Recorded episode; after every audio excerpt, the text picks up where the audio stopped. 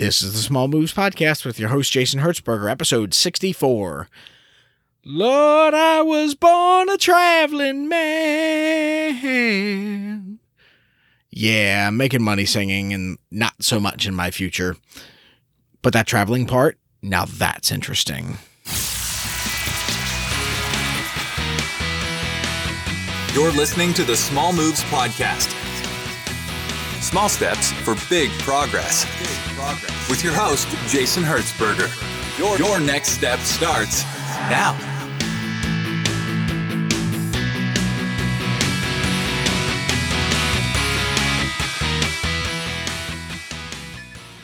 Hey, everybody. Thanks for listening to this episode of the show. I'm Jason Hertzberger, the host of the Small Moves Podcast. Super excited that you're here today.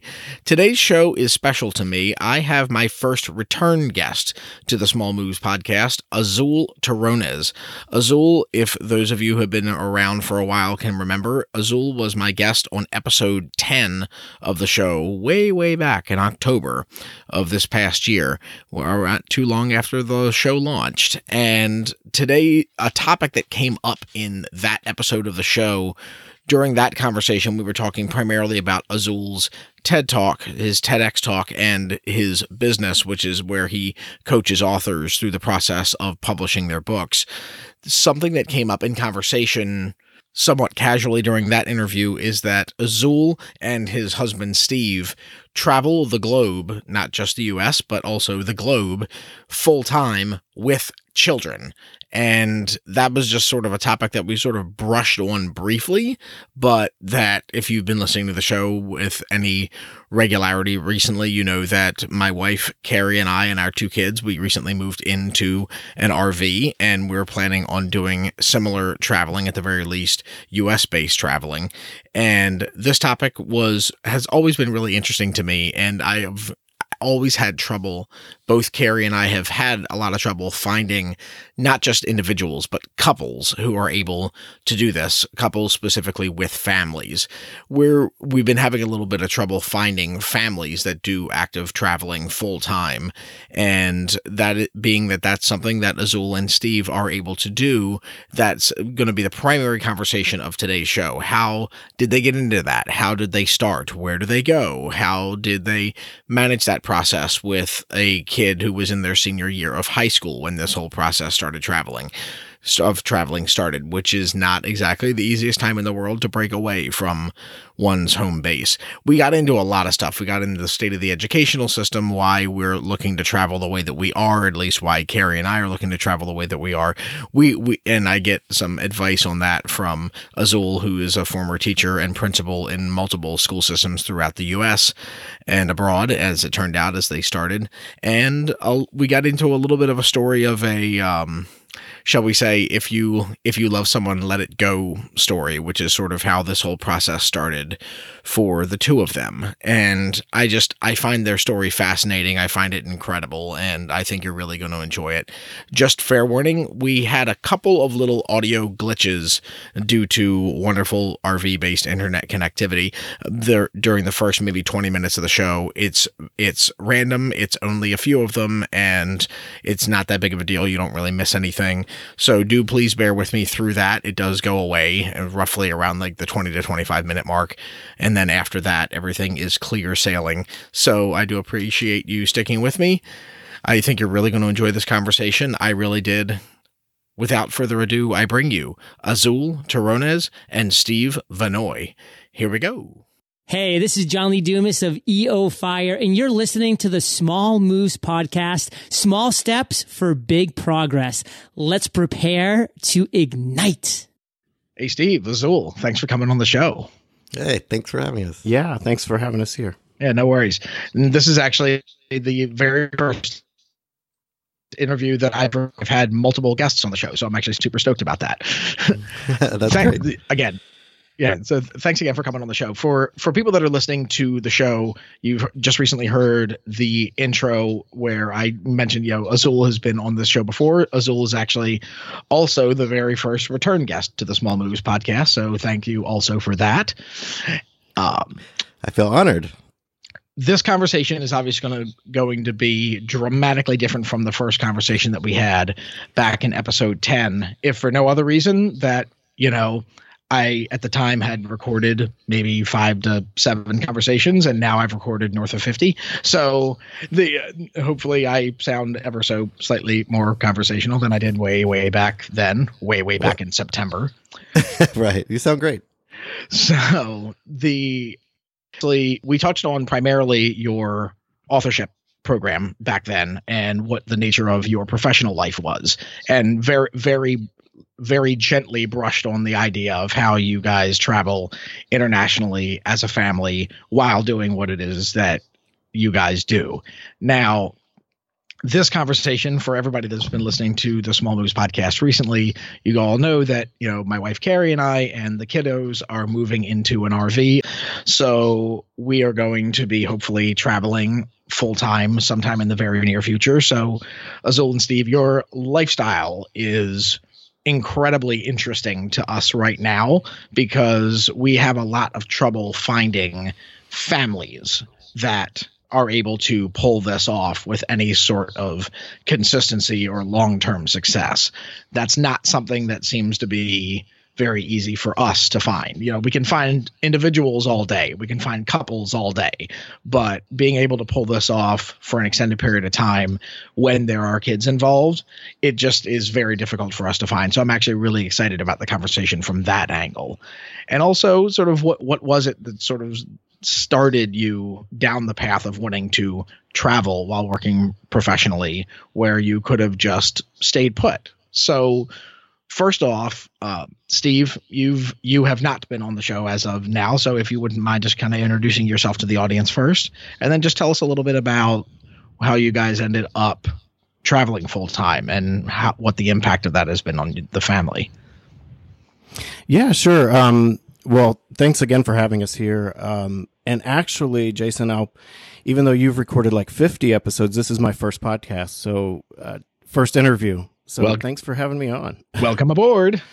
um, yeah. And, um, I guess a little bit about myself. Um, I'm kind of a, a, jack of all trades kind of guy. I, uh, I went to school in West Virginia. That's where I grew up. Mm-hmm. Um, I grew up in Bluefield, a small town in the South. Mm-hmm. And I went to West Virginia University for an industrial engineering degree. Finished that. Go Mountaineers. yeah.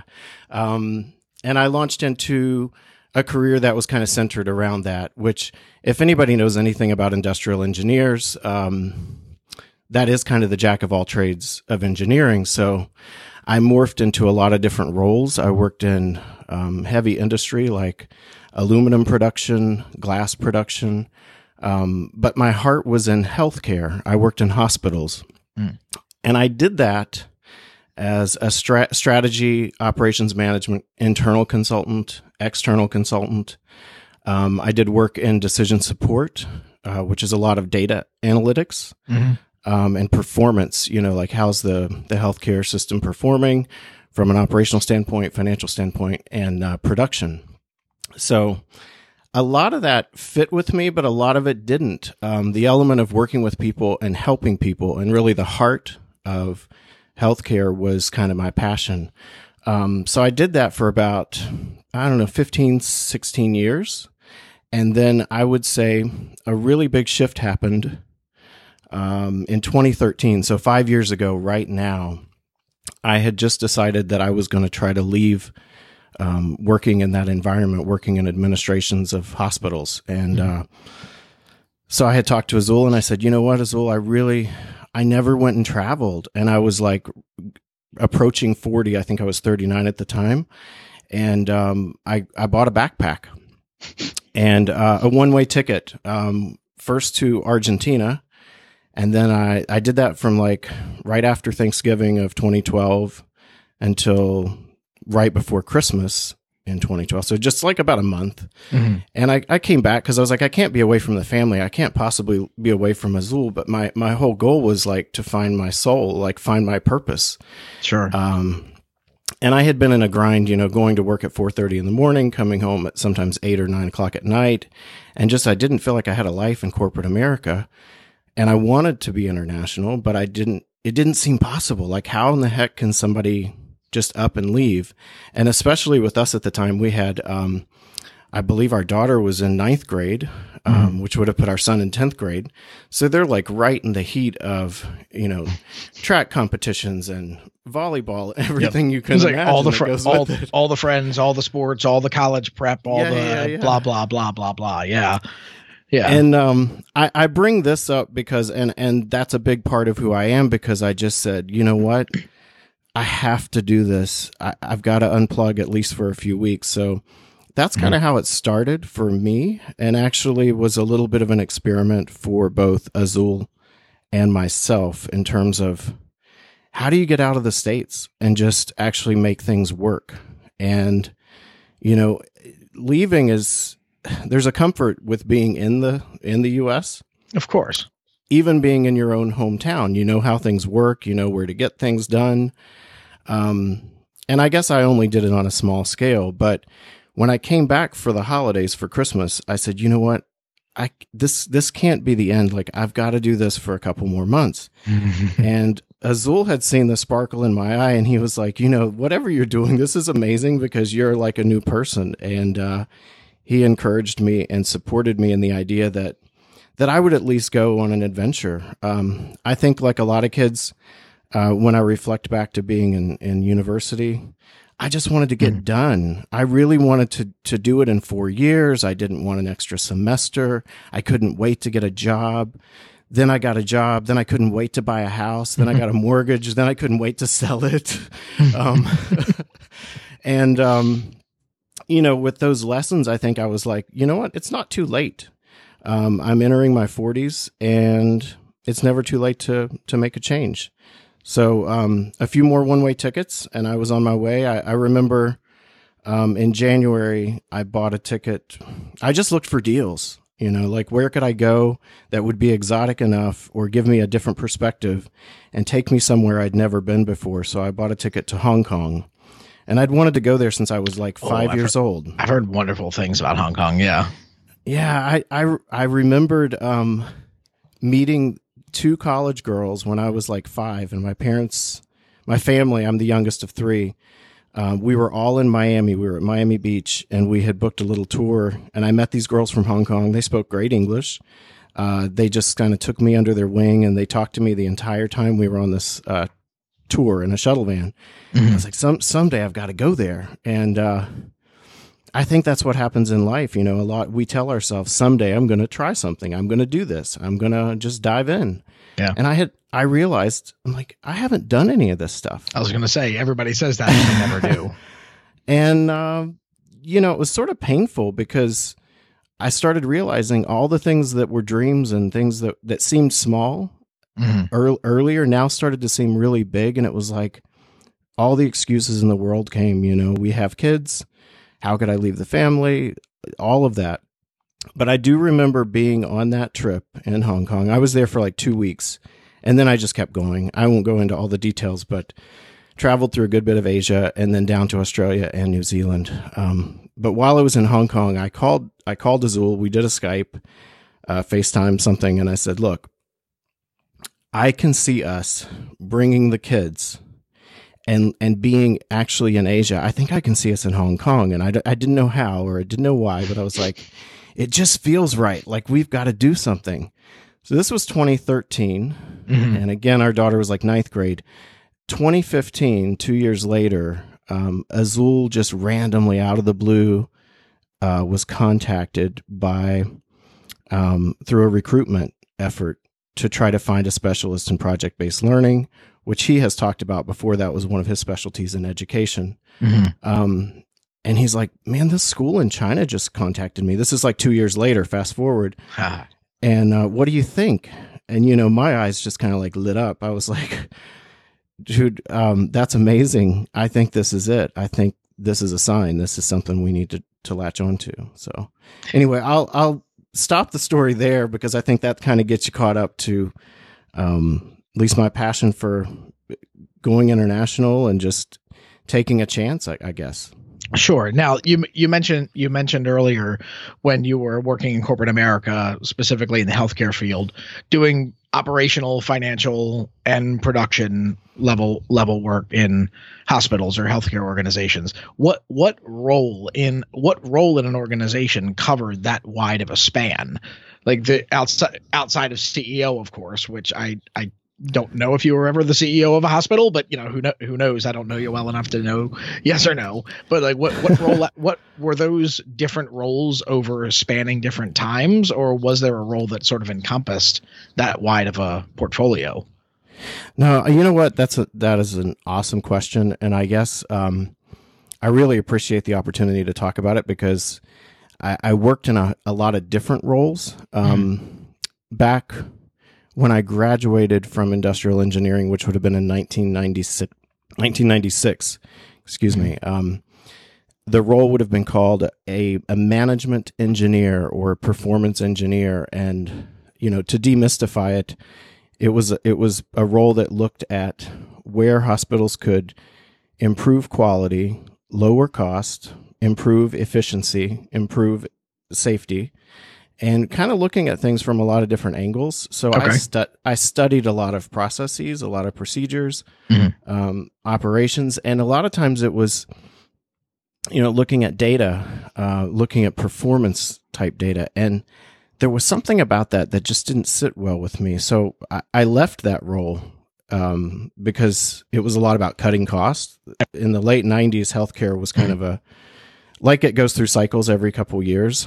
There's a tremendous effort to try to cut costs because um, as Americans, we can't afford the type of healthcare delivery system we've put in place. So, um, it it actually became like the downsizing role. Uh, where can we cut jobs? Where can we uh, eliminate management layers and actually collapse roles so that they're more encompassing? And I had a real struggle with that because um, I thought there was more to it when I had, you know, in in studies uh, in school. I was so much more excited about all the sort of the Disney aspect of it, which was sure, um, you know, customer service and quality and making the experience like this incredible experience, and that was all, always my passion. So it, st- it sort of started with roles like that, but it morphed. Um, I did, you know, like okay. three years in industry, which was totally just like studying jobs and a job is made up of activities, and I think this sort of relates to your um, the essence of your podcast. You know, small moves. It's a job is made up of a bunch of tasks. Is made up of a bunch of subtasks or, or like little steps, and then each step has lots of nuances.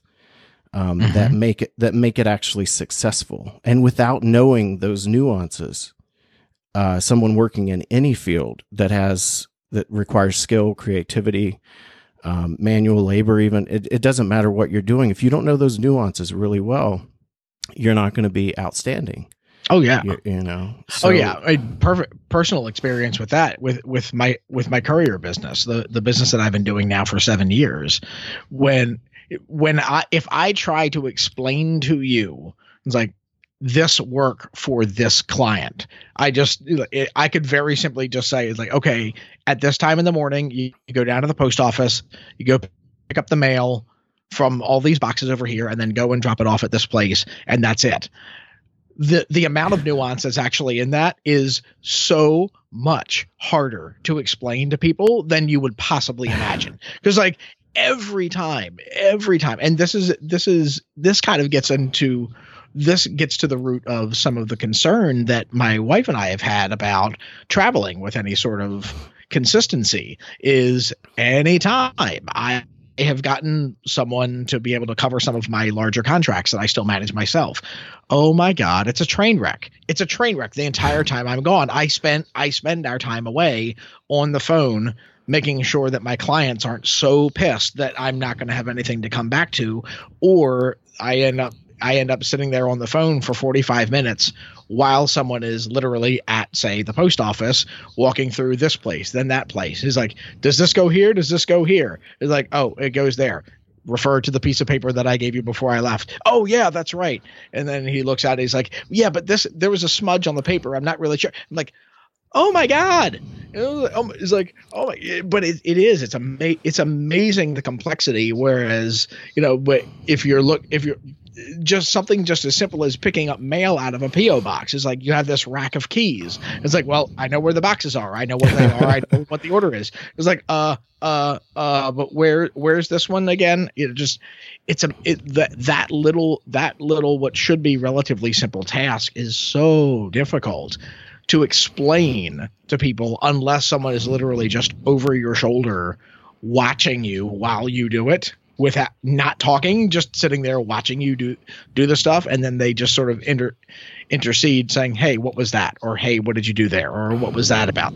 Or uh, if you don't have that sort of preparation when you're starting to build some sort of outsourcing work, if you don't have those systems in place, it it it, it falls. It's a it's a house of cards. It falls down. No no Kevin Spacey reference there, of course, but the you know the it's just it's a house of cards and it's really amazing. Now, the the work that you were doing, you it's you, the uh, the management the management side of it was that sort of like independent consulting work. Was that you working for an outside consulting agency, or were those were those call it W two jobs for one or different healthcare organizations over the time? Oh, by the way, Azul, I promise I'm going to talk to you too. okay, I'll wait. um no, uh, yeah, they, it was mostly W two jobs. Whether I was actually working for a hospital or um, now, when I worked industrial, I like in an industrial setting with manufacturing, I did that for three years in the late '90s, right soon after graduation. Like I spent a couple years in the hospital. I was um, a little bummed that it wasn't all rainbows and uh, positive things. You know, I was like, I was kind of like the Grim Reaper who's cutting jobs and um, uh, changing people's lives in a way that I was like, whoa, this is not what yeah. I thought I signed up for. And yeah. then, but it's a necessary reality at, at, the time, and, and certainly it happens. Um, but anyway, like, I'm really glad I jumped out because that's how I started studying nuance, like I would say nuance of of work because uh, what what I found was fascinating. It was like a workforce development type work at that point, and that was consulting. Um, W two. I was I was in an organization that was like nonprofit and and trying to help the state of West Virginia with workforce development initiatives. Um, Got it. But within okay. different types of manufacturing. So um, the whole point of that job was go in and find out what's the magic that underlies the individual roles that people play to make that organization successful. So that was kind of like my shtick for three years. And then I, I was like, oh, I really miss working in the hospital. I have such a heart connection with um, clinical, with caregivers, people who are you know nurses, doctors, mm-hmm. therapists, uh, physical therapists, respiratory, everybody who's involved, the lab, um, and all the support people that don't get a lot of attention. Um, but anyway, I had the the pleasure for then after that almost 15 years of just studying a lot of that work. Um, and then that just led me into knowing like i knew a lot about healthcare i, knew how hospitals worked sort of inside and out the mm-hmm. customer supplier relationships um, and the roles had similar titles but then i would get offered an opportunity to do something that was completely out of my comfort zone like um, i was an inter- internal auditor um, in corporate compliance of all things for a multi-hospital hmm. organization once and that was sounds like, very exciting that was like the world of accountants and auditors and financial statements and i it it just about killed me but it was a great learning experience because i was like this is not what i thought i would do. It's not creative. Um, and then fast forwarding i guess through to the end of my career, of what i consider my healthcare career because i have left it mm-hmm. and i'm really at peace with that. Um, but uh, i ended up i ended up doing some project management type work helping a brand new a hospital that was building a greenfield construction facility, really large trauma hospital um, in Southern California, and I got to do that that work for almost five years. And during that tenure, um, I, I got connected to some folks who were really trying to change culture, organizational culture, um, to be more agile, customer oriented, high performing, innovative, and creative and that was like this is amazing that um, that I got the chance to to one be in an organization that was devoting a lot of resources resources to that, mm-hmm. and then two, that's actually how I ended out my career, and it's actually what led me to discover I'm in the wrong place. This isn't what I'm supposed to be doing long term. You know, to fulfill my sole purpose, mm-hmm. and um, that was doing organizational development, um, leadership development, personal and professional development. I facilitated small groups, um, peer groups where they would actually spend a day together about every five or six weeks and work through uh, the struggles that they had both in their career and mm-hmm. in the organization. And it was a lot of self development work, self discovery, and using creativity and the subconscious. The things that, that definitely don't get advertised with, I would say, um, healthcare jobs or in corporate America kind of the thing that was a little bit f- soft and fuzzy and uh, touchy feely in the background, but really to help people get get through their fears and get rid of barriers that were like their own personal stuff. Mm-hmm. Uh, we always said it wasn't therapy, but it sure felt like it. um, and uh, anyway, the, the, last three or four years, that's that's the work I was doing, and um, and for my own personal experience through that, I, w- I was a district manager at that point um, managing what was called the Learning and Development Office, which covered you know several hospitals, and we were building a hospital, so we had to do a lot of um, orientation and specific training that was required to open a new hospital, uh, which is ba- basically like running a school. Um, sure. So I, I, pretty much became a school administrator, if you will, mm-hmm. um, with a title that was like, oh, okay, what's the district manager of learning and development? And uh, doing a lot of culture transformation work, and uh, that meant we had champions for that work. Probably to the tune of about 150 people were involved in that endeavor, and and then I worked along with a team. So yeah, um, long answer to your question, but I hope that fills in a lot of gaps of like who the heck I am and and uh, kind of the, the type of background I have, and just a willingness to try something new. I think that's been the essence of every move I've made no, and that, don't be afraid. No, don't be no, afraid. You know. Yeah, no, that's great. That's that's really good background information for the purposes of our conversation. I mean, now Azul, when when Steve came and sort of pre- pitched this idea of this initial trip that he wanted to take, was was international or any real, for that matter, travel for for any extended period of time. Was that part of your guys' life up to that point yet, or was this just sort of I don't want to say out of the blue, but w- was this something that was just a foreign idea, or was that something that have you guys traveled relatively extensively before, but you did it for we're doing a week in Mexico or we're doing a week in Argentina, and then we're coming back to our regular life, which is what the lion's share of the population is. Like, what was that something that was a surprise, or was that something that was somewhat normal? No, it was a surprise. I mean, we we were busy doing our jobs. I was a school teacher or a principal, depending on the the year you caught me, mm-hmm. and our kids were in school. it just seemed like that's a pipe dream. People don't go do that. So yeah, besides the week vacation that we tried to take once a year, yeah, no, that was never in our radar. And we had dreamt about it. We thought, wow, wouldn't it be cool if? If, but yeah, we can't. And yeah. so I think it was no, it was nowhere in our. It was just a part of a dream, and there it wasn't a good time. He had left his job, a very big Got job. It. Now the the the destinate the. Sorry, go ahead. Oh, I said it just wasn't a part of like our life. It was something so new. Okay, gotcha. Yeah, so just kind of backing up at this point when, when this happened i was i was angling towards a question when when steve was talking but then he sort of partially answered it um, when he was mentioning some stuff earlier about had, if you guys were already married at this point when this happened. It sounded obviously that that, that question was was yes. How long how long had you guys been together? I guess together initially, and then for that matter, married at that point. Yeah, we weren't married actually. Um, we had been together like seven years, but we weren't we weren't married.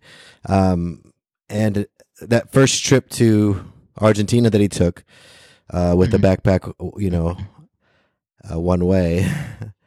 I wasn't sure if he'd come back. Like, you know what? The world's a pretty big place. Uh, I told him, like, look, sure. if you find yourself and yourself belongs there, go for it. Like, I don't want to hold you back in your life.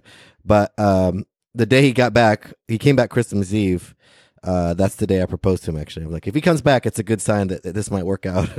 Oh, sure. Like the, the Uh, old, the old, if you love it, set it free. yeah, kind of. But it's like the old. It's like it's it's a it's a cliche. It's a cliche. It's it's a stereotype, but it's there for a reason.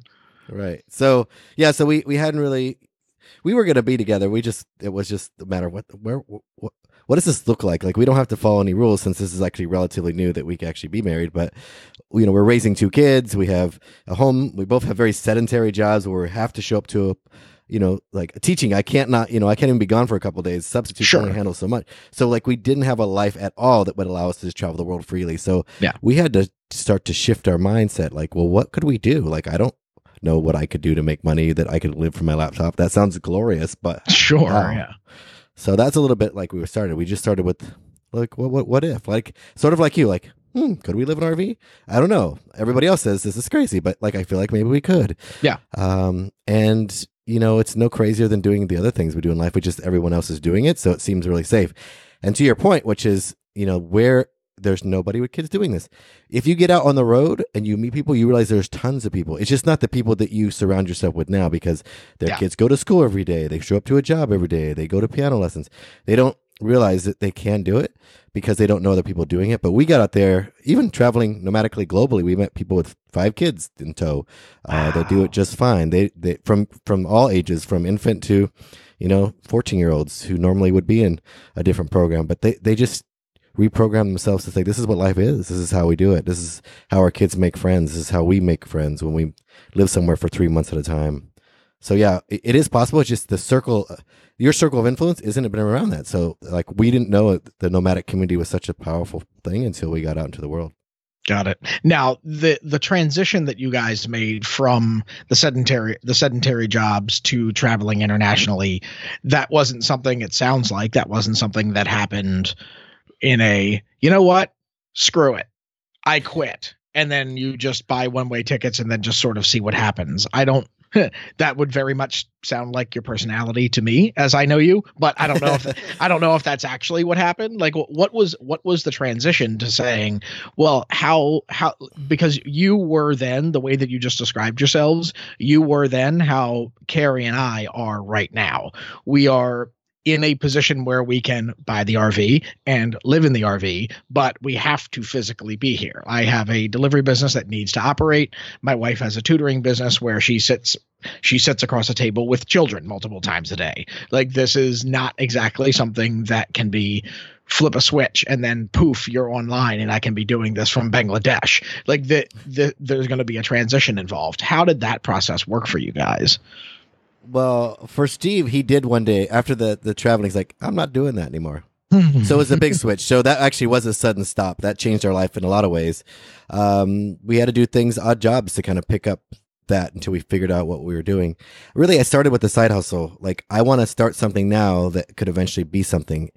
And uh, I didn't know what to do. And that's when I started. I had been following people like Leo Babauta from Zen Habits and Chris Guillebeau and Pat Flynn's and Yaro Starak from Entrepreneur's Journey. But I didn't really know. I didn't want to be a blogger. Uh, I wasn't sure about affiliate marketing, but I was trying to figure out, well, what can I offer? What, like, it- so it took me a while and it really, it took me just putting myself out there, trying things and getting to know that community. Cause I didn't know that community as well as not knowing the international community. So I was really new to any of that. So Okay. first thing was, how do I connect to these people who are doing it? Like, let me leap, let me, I want to leapfrog over like this uh, kind of pain and get Mhm. to know people who are doing it and learn quickly. So that's, that's basically how I started writing the first book. Like, I want to learn how to, to leap from where I am to where they are, but I don't want to do it. I'm not going back to school. Obviously, they don't teach you this how to how to travel the world and you know make money online in school. So I go that won't work. But I have to learn from somebody.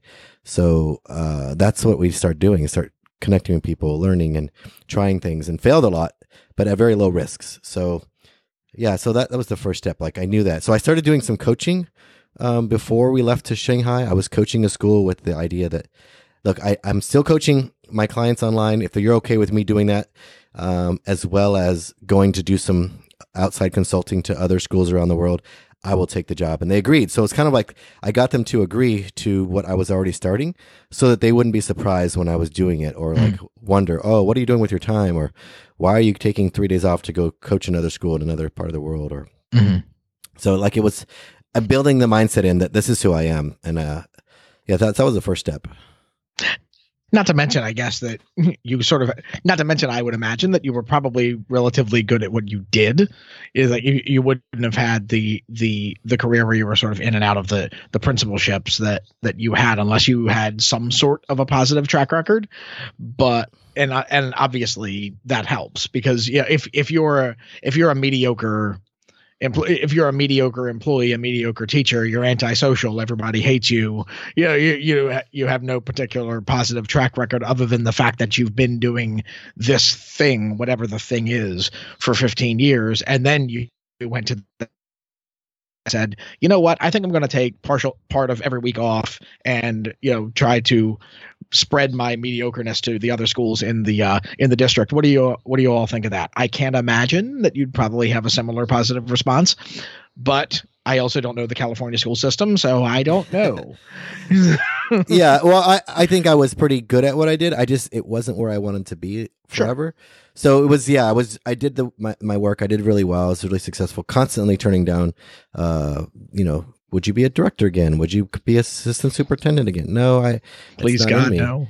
So right, so like just because I was good at it wasn't didn't mean I was supposed to stay there, and that was kind of a hard thing. Is like this is comfortable, like healthcare. I got all this healthcare. I got time off in the summer. Mm-hmm. Like, I think comfortability is a really enemy of of being amazing. Is like you get comfortable and good, and that's so different than being uh really you know full and joyful and f- have freedom and be amazing. So I'm not that I'm amazing, but I I, I want I have a more aptitude to do things that are bigger and broader than I thought I could do. So yeah, I did. I have a pretty good reputation. I, I got, I could still go back to that world and do really well. I just, I just knew that I needed to leverage what I have been building, which is my human capital, to do things like, hey, I'm leaving. I want to leave on good terms, uh, and it was you know well accepted.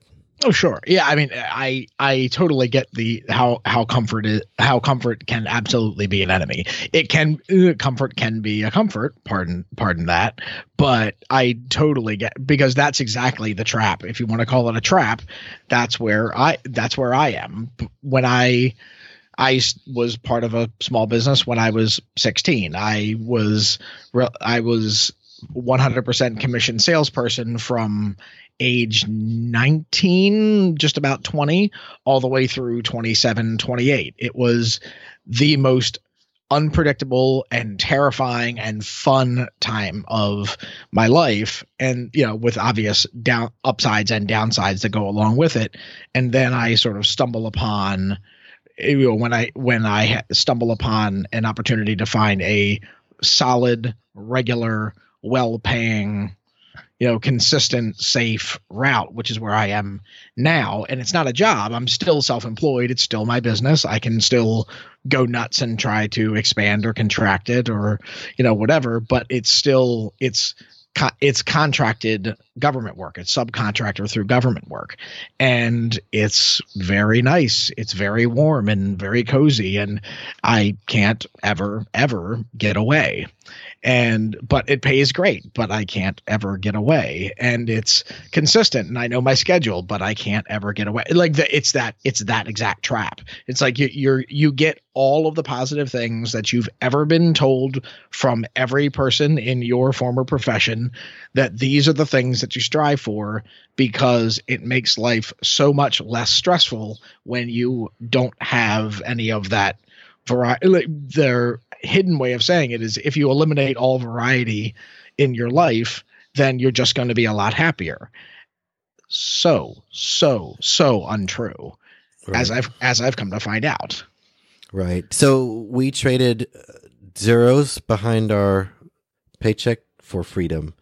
And at first, it's terrifying because you're like, I have freedom and I'm terrified um, because every dollar is on me. And yep uh, but what what happens is when you shift your mindset, it's it's it's freedom is worth so much. So like we can buy a one way ticket to Portugal and stay and rent a place and stay and or leave, pack up and leave, uh, Mhm.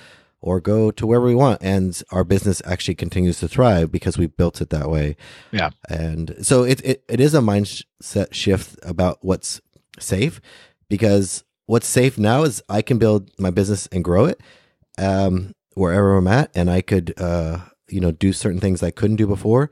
That the, the hard part is, is you don't build yourself another job, right? If you create yourself your own job, your own trap, which is really easy to do, Sure. um, you're stuck again eventually. Even if you start making zeros after your, you know, Yep. after your uh, first initial check. So the, the caution is like make sure you build something that will grow without you as well as grow with you. So you you can leverage yourself in and out of your business whenever you choose, and not necessarily be uh, stuck in your own nine to five. Um, Yeah. Opportunity. So we've we try to do that. We try to leverage that. We try to grow things that are going to be long term solutions for our lifestyle, where we could have a home in many countries and you know, gather flags, as they call it in the nomad world, where you might have your healthcare here, you might have your business in that country, you might have a house here, you might have some assets over there, uh, which seemed so crazy and foreign to us when we first started this journey a few years ago. But now Sure. it, it makes a lot of sense. Now, what walk me through walk me through the, the logistics of the initial leap over whether it be overseas. I don't know where you made where your first jump was for once you cut the cord per se and decided to travel full time. Was your first travel within the United States just for safety measure, if nothing else, or did you was the very first you know ditching the stuff, ditching the house first trip was that overseas? I'll let Steve answer because I think, yeah, he'll he'll be able to talk to that. Um, well, I was kind of racking my brain because I'm like, which life was is this? You know, which answer do I give? Because the first one as a family, uh, that took place three years ago, and that was a formal Okay. a formal move to Shanghai to China, and that was, you know, like I said, out of the blue, an opportunity presented there had been other opportunities that presented, but not necessarily international. And you know, the reflection to three to three years ago, standing on a peak overlooking the city of Hong Kong, and remembering that conversation with Azula, I think this could be somewhere we could actually live, and the kids could come, and they'd have such an adventure and a different perspective on the world. That that came um, about well, I guess that was five years ago when I was there. Three years ago, Azul got a recruitment uh, formally. So the organization that worked with us was a school, and they actually helped facilitate a lot of the move. Um, now things get a little bit complicated because we did have a daughter who was 16 at the time, going on 17. She was 17 when we actually made the move. So Um, super sto- so super stoked about leaving her community and going to Oh. a, going to a country where she doesn't speak the language. Abs- yeah, you can only imagine, right? So, um, because and those are sensitive. Th- those topics, like, but wait, that means I won't be with my the senior class I've always been with for my senior prom or for this event or that, and Mm-hmm. um, it's all those. I thought I was going to have one more last thing, and that quickly came to, you know, we we we had a lot of discussion. It was actually between the three of us. Her brother was had been accepted and had made plans to go on to um, an art school, and so he was graduating high school that year. And but having that, I think having the family conversation around it, and then also having some, but what might this mean differently, you know? And so sh her conclusion was this is like I get to go study abroad for a year, but I actually get to bring my parents with me. How cool is that, you know? And then um Or uncool is that, depending or on the uncool. Thankfully for us, it was pretty cool. And um, for that last year of of her school year, you know, she was with other kids from all over the world. Um, and and I, I guess I, I should mention because some people listening might not realize there's a whole world out there um, of expatriates, of expats, and also from people of all walks of life that, you know, they have their kids with them. And for some reason, they've ended up in all these different countries and they need to go to school. They need um, an American education that's going to return them right back and, and bring them into a college environment or whatever they seek that has that credential, if you will. So that's kind of what started it. But um, after she graduated, you know that she was there for one year, so then we we stayed on. Um, the next move, we didn't know where we were going to go. We we knew uh, about a year ago that we were we were going to formally end our contractual arrangement with the school that that Azul had gone there to work with. Mm-hmm. Um, and I had subsequently worked at the school last year for the school year um, in a different role in administration, and uh, and that was interesting too. You know, being a same sex couple, going to China is probably one of the last places we thought we would ever go. Um, the first year we went, I I couldn't have Azul had a job and had a visa that went along with it that would bring his daughter there, but but it wouldn't bring a same sex spouse. I was going to say, not you, sure. No, so I had to go to China as a tourist. Um, I wasn't rec- I wasn't recognized, uh, and you know we kind of knew that going into it. It was it was like that's their rules. This is how it goes. Oh, and on on that, I'm sorry, just a sure, quick caveat. Sure, sure. Was that because of a U.S. based regulation, or was, was that a China based regulation? No, it was China, and okay. I guess things globally things are kind of moving because as we become much more of a global economy, you'll find that there are people in positions of all different types with global organizations, and they they they at times need to work in these countries that have different uh, different rules and different respect for you know honoring marriage, however you define it. Sure. Um, but I, I, know that China is definitely one of those where it's a big question mark, and some of the companies are able to get their same sex couples in, and there's just I don't think it's really officially out on their website. If you if you if you go Google it, you're not going to find it. Pardon, pardon, the pun there. Anyway, go ahead. but um, but we decided it was worth it. I was like, you know, at the worst case scenario, if I can get a tourist visa, which I did, and at the time they had been they had changed it to where you could go for ten years.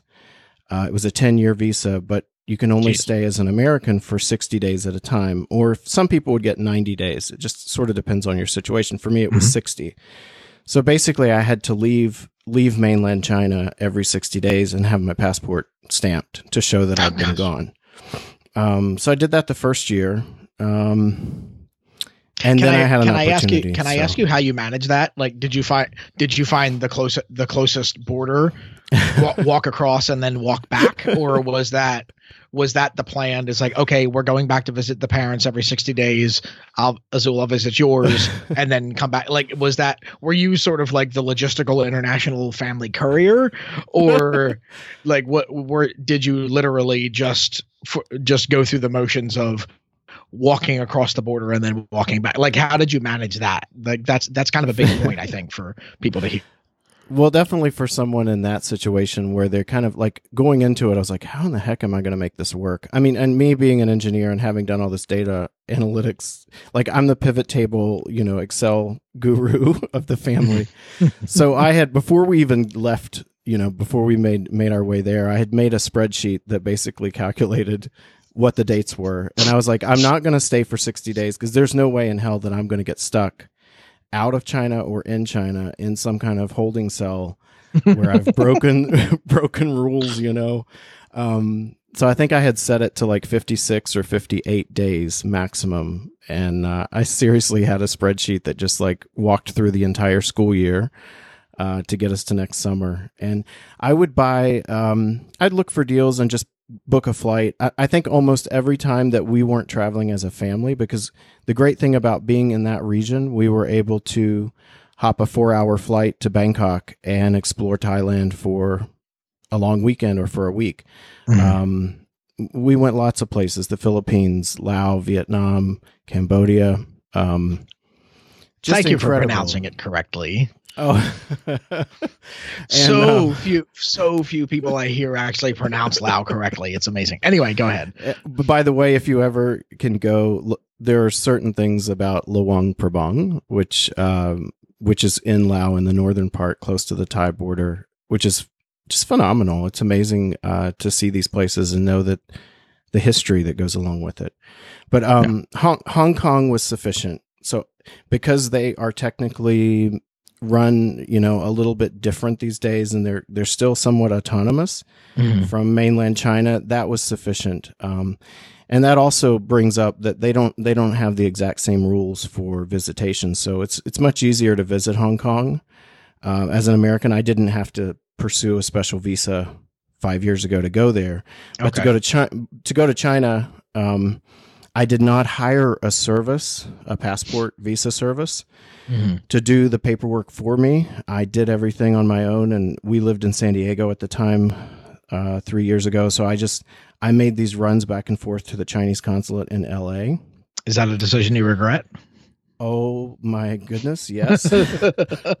so if I can throw out a little bit of advice, it's it's not much money and it's so worth it to use um, an agency. The the one that I used eventually later for my work visa because I had a work visa last year, uh, just made the experience very smooth, very easy. Pop it in an overnight, you know, FedEx envelope, and then the next thing you know, you've got your visa, um, and they take care of a lot of it for you. Now, is that is that strong recommendation for people specifically going to China, or just based on your experiences for people that are looking to extensively stay overseas to work with any sort of agency that does this? Is that is it is it a lot easier to figure this out if you're going to Europe than it is to China, or is it equally horrendous? I, you know, Europe it seems is a lot easier in general. Uh, If you are a U.S. citizen, um, they have pretty specific, straightforward rules to follow, and uh, many times you just go. You, you know, you're welcome in a lot of these countries without without much question. You know, they might ask, "Well, when are you leaving?" or "What do you have your return trip?" But China's a little bit different um, in a lot of ways, and I think for someone who's never gone there at all, um, don't be afraid to go but also do a little bit of research. I think it's one of the places where I'm actually happy to work with a tour operator or someone who's a tour guide or at least a local connection. Um, because if you get out of the cities like Shanghai or Beijing or, you know, you, it's even for people who are from China, they go out to the countryside to small villages or towns, which is where you, where I would highly encourage people to explore Yeah. um, because that's where you get. I got a sense of like, oh wow, this is a China that I never even knew existed, and it's magical, you know. Um, but the people that came with me from Shanghai even had a hard time. Like the local people had a hard time understanding each other. with, so if you go on your own, you know, just know that it's it's one of those places you kind of have to seek out help. Got and Then, um, I guess since we were we were in China for two years, so last year we made the decision to go all in on our business, uh, just a little over a year ago, and then we were just we weren't in the position to spin the globe so much, but we knew we didn't want to come back and repatriate to the U.S. full time. Uh, we love the U.S. Um, absolutely love being American. Uh, and one of the great things about being American is we have the freedom of movement and we can actually explore the world. So, um, and contribute in a different way, I think, both when we come back here and when we're abroad. Um, so we ended up, uh, a, one year ago last week, we went to Portugal just as a, it was our spring break from school. So we were like, okay, let's go somewhere, somewhere we might want to venture to. So we did that. Um, was absolutely incredible. Uh, we went in the north and the south, Porto and Lisbon, and then um, decided we needed more time there. So we spent about almost two and a half months in the fall, just less than a year ago, just a few months ago. That's where we were, and then we head back there next month. So for right now, I, I guess we're kind of in a mode of we're empty nesters. Our daughter graduated; she went on to university. Our son is doing his own thing. He's a photographer. Um, they like to come visit us or meet up with us, or we meet up with them in the U.S. But other than that, we're uh, we're sort of footloose and fancy free, if you will. And yeah, So- I, Go ahead. I'm sorry. I was just going to say that, you know, it doesn't answer some of the things that I think are a challenge for people, which is how do you fit into a community uh, if you're doing something like that? And all I would say is it just pushes us out more. Um, I don't say, gee, I'd really love to learn the language, Portuguese or, Ch- you know, Chinese or Spanish or whatever, where, wherever it is I am. I have to make a commitment and say, look, by the end of the first week, when I get there, I have I have to find a tutor. I have to find a place where I can connect, and then that's going to get me out. Then I'm going to meet locals. Then I'm going to actually be doing something, accomplishing something, but I'm also going to connect with the community. Got So, it. Now, get, getting back to that that first the starting the starting of this adventure, you you mentioned that your your daughter was coming out at sixteen, well, like sixteen going on seventeen. Now, Yeah. that her mindset of oh, this is kind of cool. I get to basically study abroad, but have my parents with me. Was that something that that was that something that hit her before you left and stuck the entire time or was were were there some ups and downs there? What what was that experience like? Because i imagine you know traveling internationally oh that sounds cool. And then a month later i really miss my best friend. I really miss my friends. Dad i want to go home. Like the i can i can totally see that happening. So what was that were those early stages i mean was she just a trooper and she was as into it as you were or was was there some transition there Uh, this is also I'll answer that. Um, you know, the truth is, it happens to everyone. You're like, what did I just do? Um, you know, the first they say if you make it through the first three months, you're good. That's a good litmus test for people who can make it abroad because everything's so different from.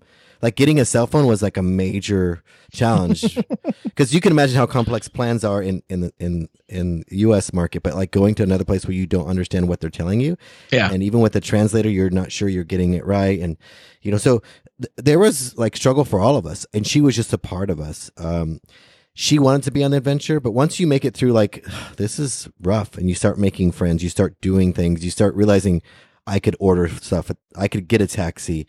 So there's a little bit of a 90 day hump. I feel like if you can get over that. Um, but then we're like, she was got on a volleyball team and their first tournament outside of their school was in Bangkok. So it's like you immediately leap into like an international word, like, oh my gosh, Bangkok is like they're doing a tour. So immediately we started traveling, and I think that helped go like, wow, we're we're international people. So she's to the point now she's always texting. Uh, so can I go to Portugal? Can I get a Eurail pass? Can I travel? Um, she wants to go abroad in her junior year at school to study in Paris. She has no fear. She went to Bali by herself. Um, so I think you start to shift the way you see the world, and so now she's very much confident about traveling the world and not so much about oh can I or can I Yeah. do that. So it did take a while, but it was true for all of us. And a new country has that feeling. If you know you're going to be there a while, if you're just visiting, you don't really worry about like, oh well, that's that's interesting. Yeah. But if you're like, I need to get a taxi to get to the hospital, I barely know how to explain where I live, let alone how to get to somewhere else. Those moments can get a little frustrating. But yeah, no, she was. I think she was all in. She liked the freedom because in Shanghai it's relatively safe. She could go out at night. They don't have restrictions on age, so she could go to clubs. She could go with her friends. She could. She felt like she was adulting, and like that was cool. So it was like a new adventure that she didn't have in the U.S., which is really restrictive to young people. Doesn't Very let them much do so, yeah. anything. They have to pretend. They have to act like they're not adults until they become one, and they don't have no idea how to act. So I think that part was really exciting for her. Yeah, no, that's that's that's awesome. And I remember uh, in a previous conversation that you and I had, you mentioned where it had progressed to the point where, you know, original originally, effectively, originally, you guys were picking the destinations, and then eventually, she got in on the action with, with that part where she started, sort of saying, "Is like, hey, well, can we go here?" And you were like, "Well, let's let's let's sit down and try and figure it out and see if we can." And yeah, I I find I find that process to be fascinating because that's that's the part that's one of the parts that's almost m- more exciting to me and Carrie than anything else is giving this opportunity to our kids at such an early age. Because we're we're recording this we're recording this episode on the the um, the middle of April, just a few days before my oldest's third birthday, and our our second one is at the very beginning of May is going to be turning one.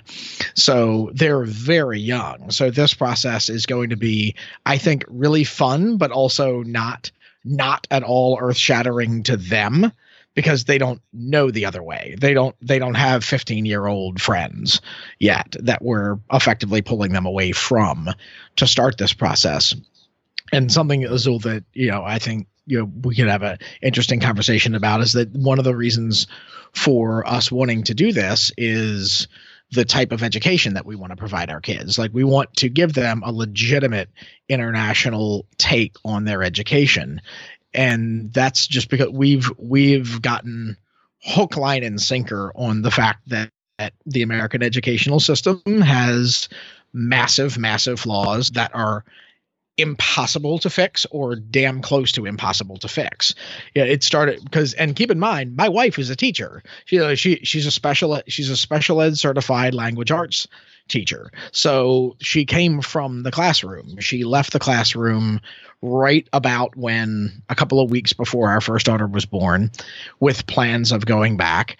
And in the meantime, prior to going back, the plan was to take a year off, raise our daughter to a little over one, and then start start childcare and then go back to the classroom like that right. was the that was the original plan but with my wife i love her madly but she couldn't sit still during those times. She's like and not because she can't help not doing something. It's more she felt that she wasn't contributing to the family by not working even though she was raising our daughter. So she just she needed to do something to contribute financially to the family. So she decided you know what maybe i'm just going to ramp up my private tutoring a little bit and just so that she could contribute. And then that turned into her having a bursting at the seams tutoring business where she literally does not have a spare second to squeeze in new clients now, which I think is absolutely wonderful. But she has clients and kids that she tutors that she's got kids that go to inner city schools whose tutoring fee is paid by like the grandparents that live in Atlanta and she's got the kids that go to the $25,000 a year elementary schools. She's got the kids that go to the public schools in the more affluent suburbs that are supposedly the highest ranked schools in the in the state. Like she's got crossing every every line that you could possibly imagine. She's got students that that come from every different background, every different geography, every different race, etc. Every time that her and I sit down and talk about it, she says all of these kids are equally screwed up. And they're screwed like they're screwed up in the same way. They're all missing some of the most basic fundamentals that started so long ago. Like kindergarten first grade all the way through elementary and middle and high school like all of the most basic of fundamentals the stuff is missing. She's like it's missing in all of them. She's like i'm i'm working with high school kids that can't figure out high school math because they screwed up in first grade and it was just it, they were just passed along which messed up second more which messed up third more and all the way up. So she's like now because i had because she was a teacher and we had a kid uh, my first you know one of the conversations that we had early on was hey would would you ever think about homeschooling not with any intention of traveling but would you ever consider doing homeschool since you know we've got a kid you're a teacher ha ha ha Ma- makes makes sense to me logistically and she was like hell no I am not going to cross that line. I don't want to also be the disciplinarian and the teacher. That's not my role, blah, blah, blah and then she tutored for a year and a half of all of these different types of kids and she's like if i'm going to have to fix these holes in our daughter and now both of our daughters if i'm going to end up having to do all of this work anyway because clearly there's no one school that fixes these problems because I've got kids from every school and none of them have fixed this problem. So the, there's sus, there's something systemic going on here. She's like, if I'm going to end up having to go back and fix all these problems, I might as well just do it myself. So that's when we started looking into homeschooling and unschooling and all of the opportunities that are in that world. And we're like, man, how mu- how awesome would it be to teach geography by sailing a boat for six months?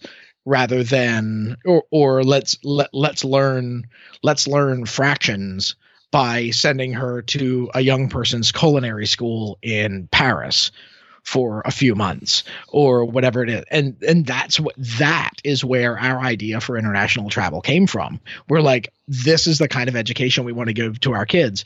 Oh by the way damn, it would be cool to see the Great Wall of China. Oh, and then we started checking off, you know, different things that we wanted to do.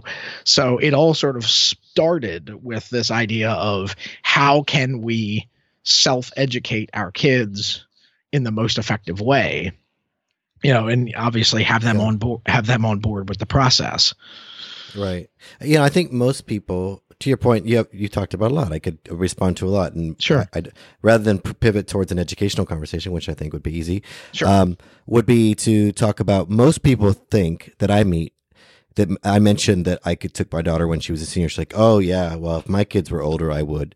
I'm like, if you had older kids, you was like, "Oh, if my kids were younger, I would."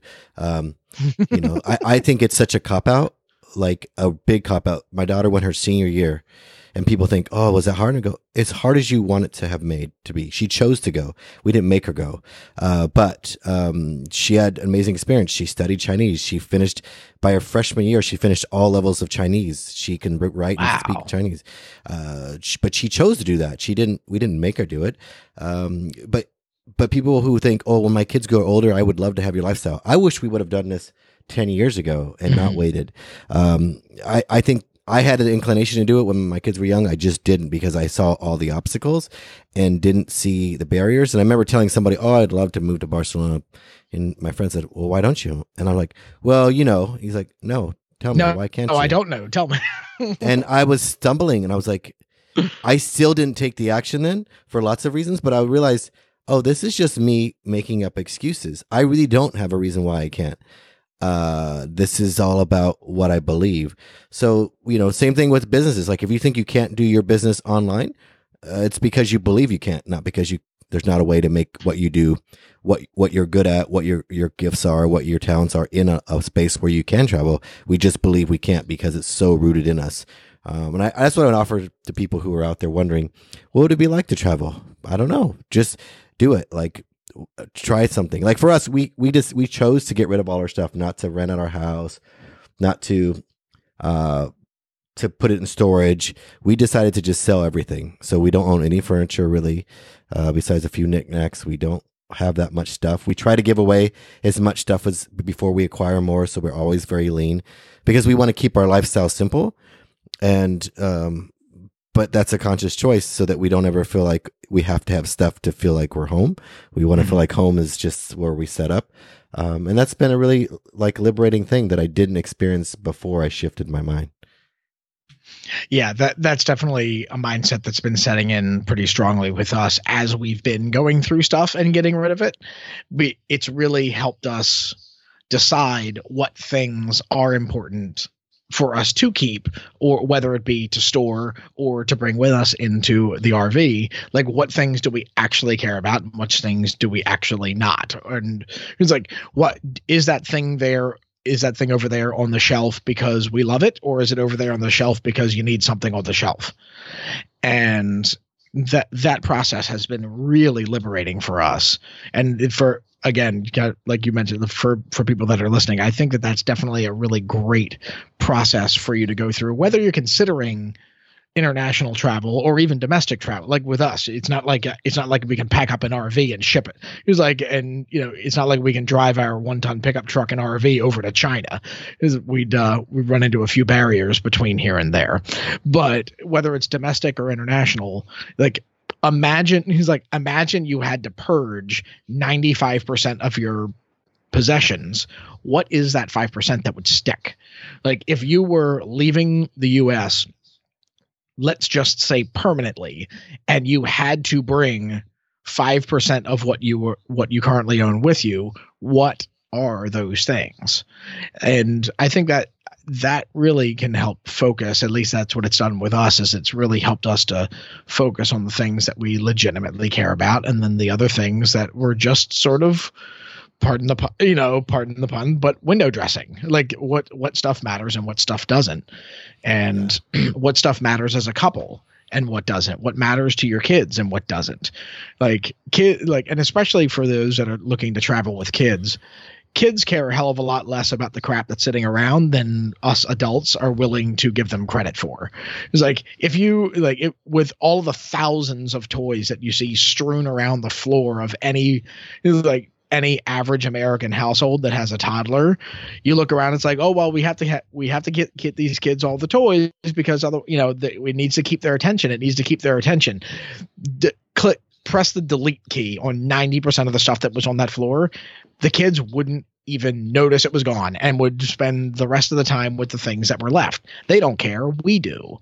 So I I definitely recommend that that little exercise of just sort of look it's like look around look around the kitchen what's the stuff that you use in the kitchen 90% of the time and what's the stuff that you use once a year or every other year when you throw a house you know a house party that you swore to god that you would do at least once a month when you moved into the house 6 years ago. You know it's Right. just just kind of go go through go through that process. Like what do you use? What do you not? What do you care about? What do you not? I think that traveling or otherwise i think that's an important exercise to go through. How did you guys pare down to what is what what did i hear you say once? Two suitcases basically? Yeah, two suitcases each. was Um, that was that a bro- was that sort of a blind slashing or h- how thoughtful was that process? At first it was like really hard. Like th- there's twofold. One there's like your clothes. You realize you don't wear most of your clothes. You wear the same six things. Yeah. um so realizing that even though it's a really good jacket or a really nice pair of shoes you love do you wear them? Do you Yeah. love them and wear them? If you don't love them and wear them they probably can serve somebody else. Um, so that process of like daily things that we could wear that we don't took a while that got easier and easier. Like oh i don't care. I don't care. You know i have you know basically two weeks worth of outfits that i could wear at any given time and mix and match. Um, the things that were Mhm. hard to get rid of were things that we toted around with ourselves all over the the, the world uh, or country like letters from my second grade you know love interests or like uh just bills you know that i had for some reason i thought i needed and paper a lot of papers books so many books that i read once some that i didn't even read at all uh moved from place to place. I realized look I, I i am an author i do coach authors but i don't need to carry all of these books with me. So like uh being okay with the fact that i could buy them again. Um i could easily buy the kindle version or audiobook. So just making decisions about my behaviors my behaviors were simple. Uh, i looked around and said do i use this stuff every day? I don't use this stapler. Oh i have six staplers. I i don't really even need a stapler on a regular basis. Um, things like that. So it just took emotionally letting go of it. Uh, i'll let steve talk about it as well but it was it was definitely a process yeah steve what about you Yeah, yeah. Um, as Azul was talking about all the papers, and I mean, particularly anything that was like uh, just stuff that we had held on to. You know, like it was like a an episode of that one of those hoarder shows. Um, I, I know at one point we we had a b- big bonfire. Um, oh jesus and we had one of those like you know outdoor um like fire pit rings or whatever fire Yeah. pit yeah Yeah. and um before we did that though it and i would encourage people you know there's nothing wrong with have being sentimental i'm like a sentimental fool and i had held on to stuff from childhood um that i really didn't you know i didn't need it so, so to speak but it, it Mhm. was it it mattered it was important or Yeah.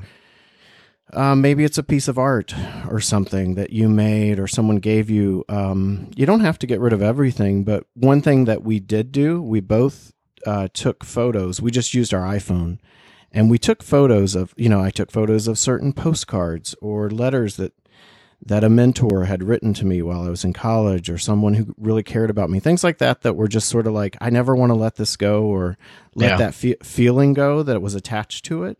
yeah Um, but they went into the bonfire. I took photos of them, but then I released them. And I, you know, I think some people will resonate more with this than others, but set an intention around it. Why are you letting it go?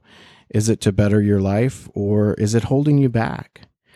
Um, and in a lot of cases, what I found was a lot of that shit was holding me back. Pardon my uh, phrase there, but yeah, it was. we're just- fine yeah I didn't need it. Didn't need it. And um and even like if it's something visual art that can just stay behind or stay with a loved one, relative, whatever, and you can park it in storage, take a photo of it.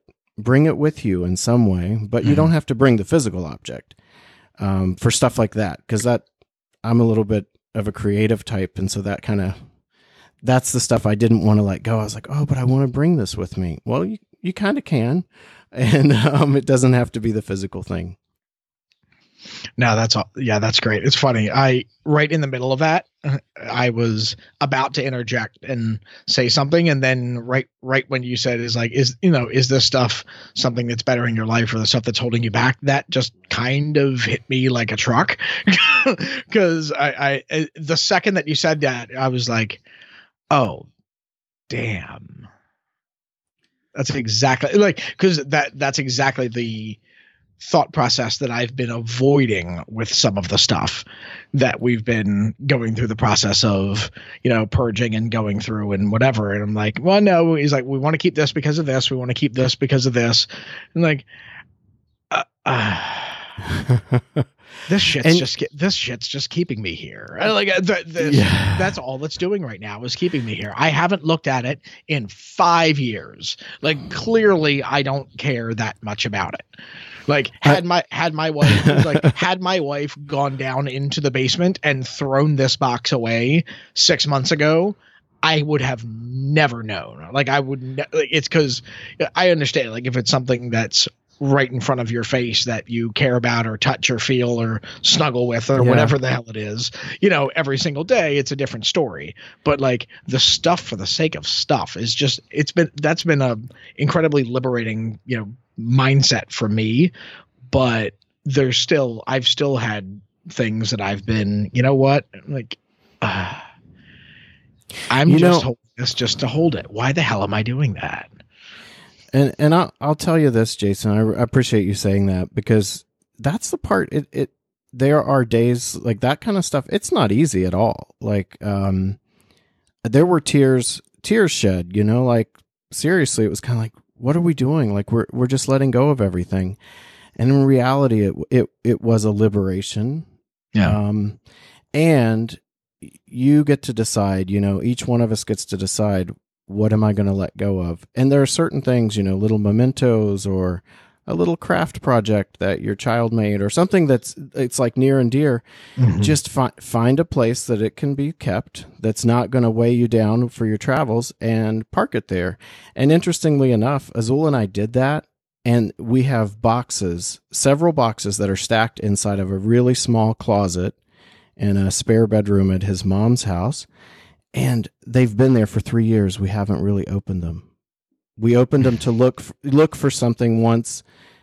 Other than that, everything stayed put. There's a comfort in knowing that it's still there.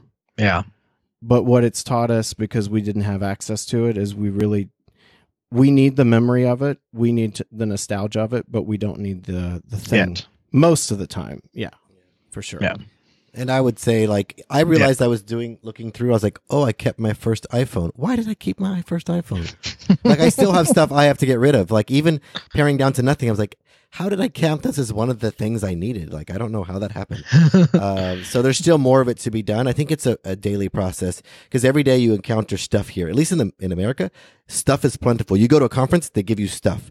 You go Oh, to the God, doctor's office, you get stuff. Here's here's a tooth cleaning kit. Here's stuff. You get every you get stuff everywhere, and you have to decide. I don't need stuff. Even when we travel, we try to i take a photograph or bring in the memory or what is there something here I need that I would wear or use every day? If not, then we're just going to hold on to the memory. We don't need to stuff our house full of relics from every part of the world uh, to prove we've been there, unless we really think that it's going to change our lives. So that's another thing. Is like we don't go gathering trinkets um, necessarily um, around the world because I think that's easily another trap that we could have gotten into is like we do have stuff. I'm not saying we don't buy stuff if, we, if it strikes us like really interesting, but I think for part of us is like we, we have to stop thinking that we need 14 light bulbs because they're on sale at Walmart um, just in case, or the scissors that cut you know that shear credit cards or you know all the stuff that we get in America that we don't need. If I need a gift wrapped, I don't need wrapping paper. I could actually have it gift wrapped. Go to some place and go here. Could you wrap all these? And for a very small fee, they'll do it. And I don't need a box to store it and special scissors and tape. Like I, I, I even can do it online and have someone wrap it and ship it. I, there's so many things now that I don't need that I might have even necess- needed before. So again, thank you for, for, for asking all these questions. I, I hope I don't know if it's interesting to anybody else, but it definitely reminds us of what, what we set out to do. Well, I'm sure. I'm sure it's thoroughly interesting to people that are actually thinking about they're actively thinking about traveling themselves. I think I think this information has been great. For people that don't care, I apologize, but if you've listened this far, you know, that's your fault. Anyway, the, I I do I do though think that that's a pretty solid point to wrap up on is that just remember remember as we go as you're going through your stuff remember that your stuff is just take your stuff whatever it is is is simply taking up space which is probably why you need the big that's why you need the size house that you have. That's why you need the size apartment that you have. Like it's literally just a box to keep your stuff. If you go through like like what you just mentioned as simple as it is as simple of an exercise as it is you mentioned about the wrapping paper. It's like if you've got a box and a half of wrapping paper of basically stuff that's completely useless to you outside of for us the span of a single day every year is like if you multiply the process of ditching that and just getting it wrapped when you buy it multiply that by 50 different things that are just like that that you just keep for just in case. That just completely cleared out all of the crap in your basement or all of the crap in your attic. Or if you're like some people all of the crap that's just laying on the floor in your bedroom. Uh, the you, you all of a sudden don't necessarily need as big of a space. And that's sort of where we are. That's what took us towards the rv it's like once you start going through all this stuff you start to realize it's like hey you don't need the giant he's like you don't need the giant house. You don't need the giant space. You don't need the also you also don't need the storage unit on top of the giant house because you know no one cares about all of this crap five minutes after you acquire it and it just sticks around forever this that that 95% exercise is something that I just really think is something that could be useful regardless of what your plans are. I mean, it sounds like you guys have gone through that process and still do. So I definitely think that that's a that's a worthwhile endeavor for anybody for everybody.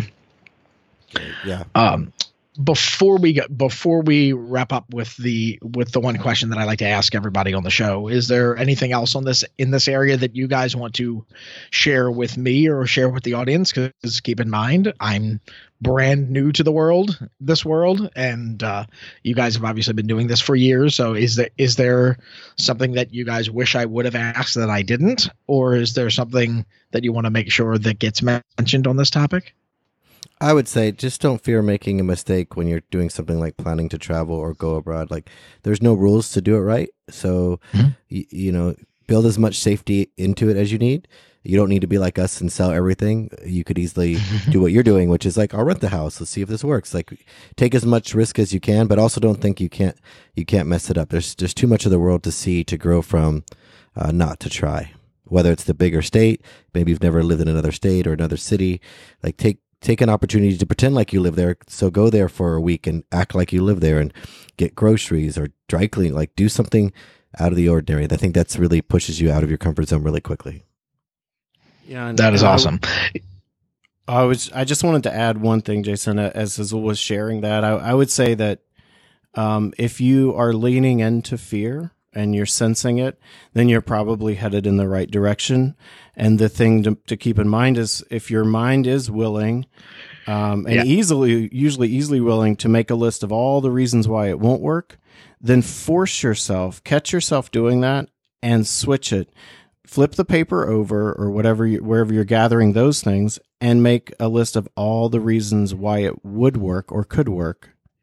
Um, mm-hmm. and be open minded, you know? Or a sim or a sim a similar spin-off exercise to that. You write down all those things that can make it not work.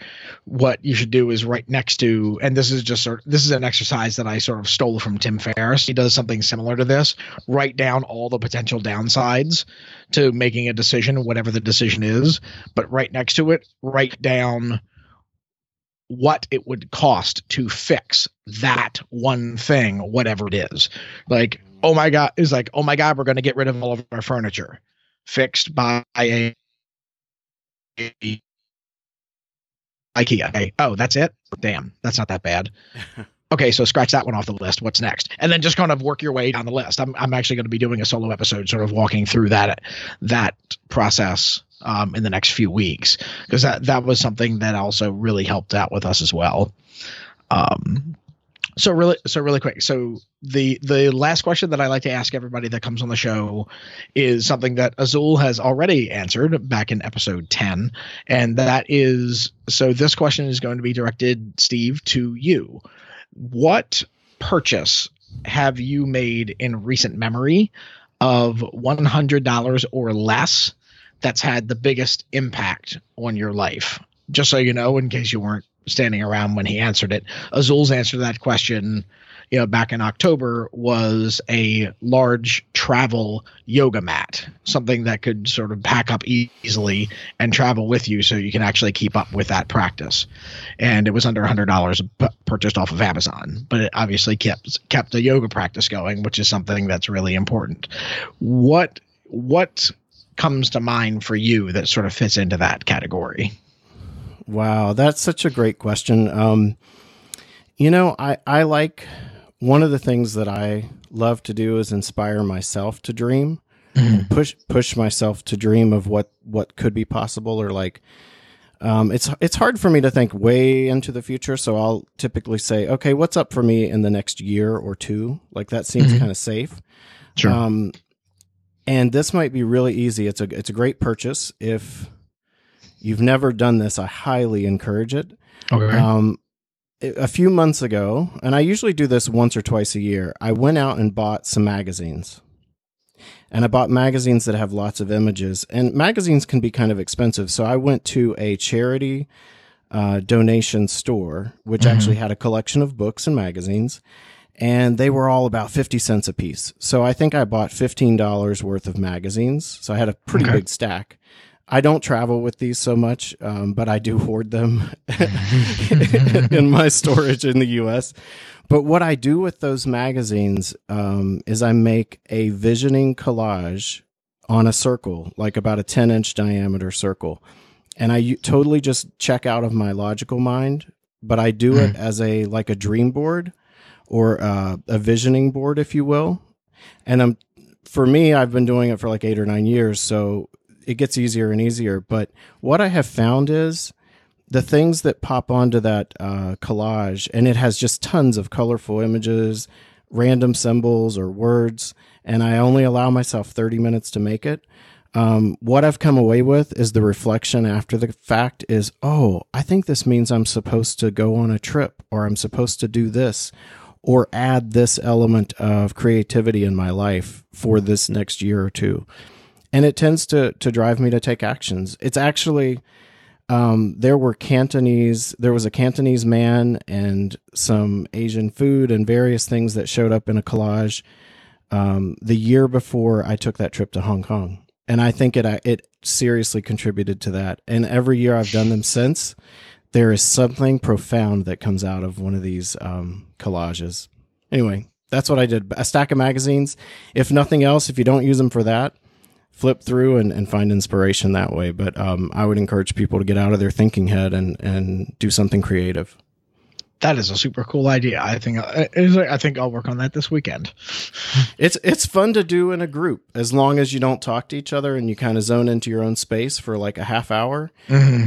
Man, get some glue sticks, and I use usually poster board or I'll take an old Manila file folder or something and cut a circle. I'll use a dinner plate and cut a circle, and then just tear images for about 15, 20 minutes. And then I don't try to plan it. I just shove them all over the, I call it a mandala, a visioning mandala. And I, it's visual. It's something I, I take it with me. It goes in my carry on.